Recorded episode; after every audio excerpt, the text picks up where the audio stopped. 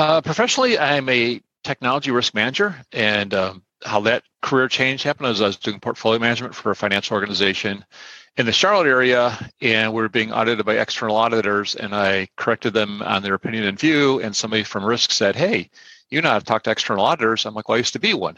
And they said, we have a job for you in risk. So then I switched, that was probably about 10 years ago, I switched from project portfolio management to risk management and technology. And it's been that way ever since. And I'm absolutely loving it. But I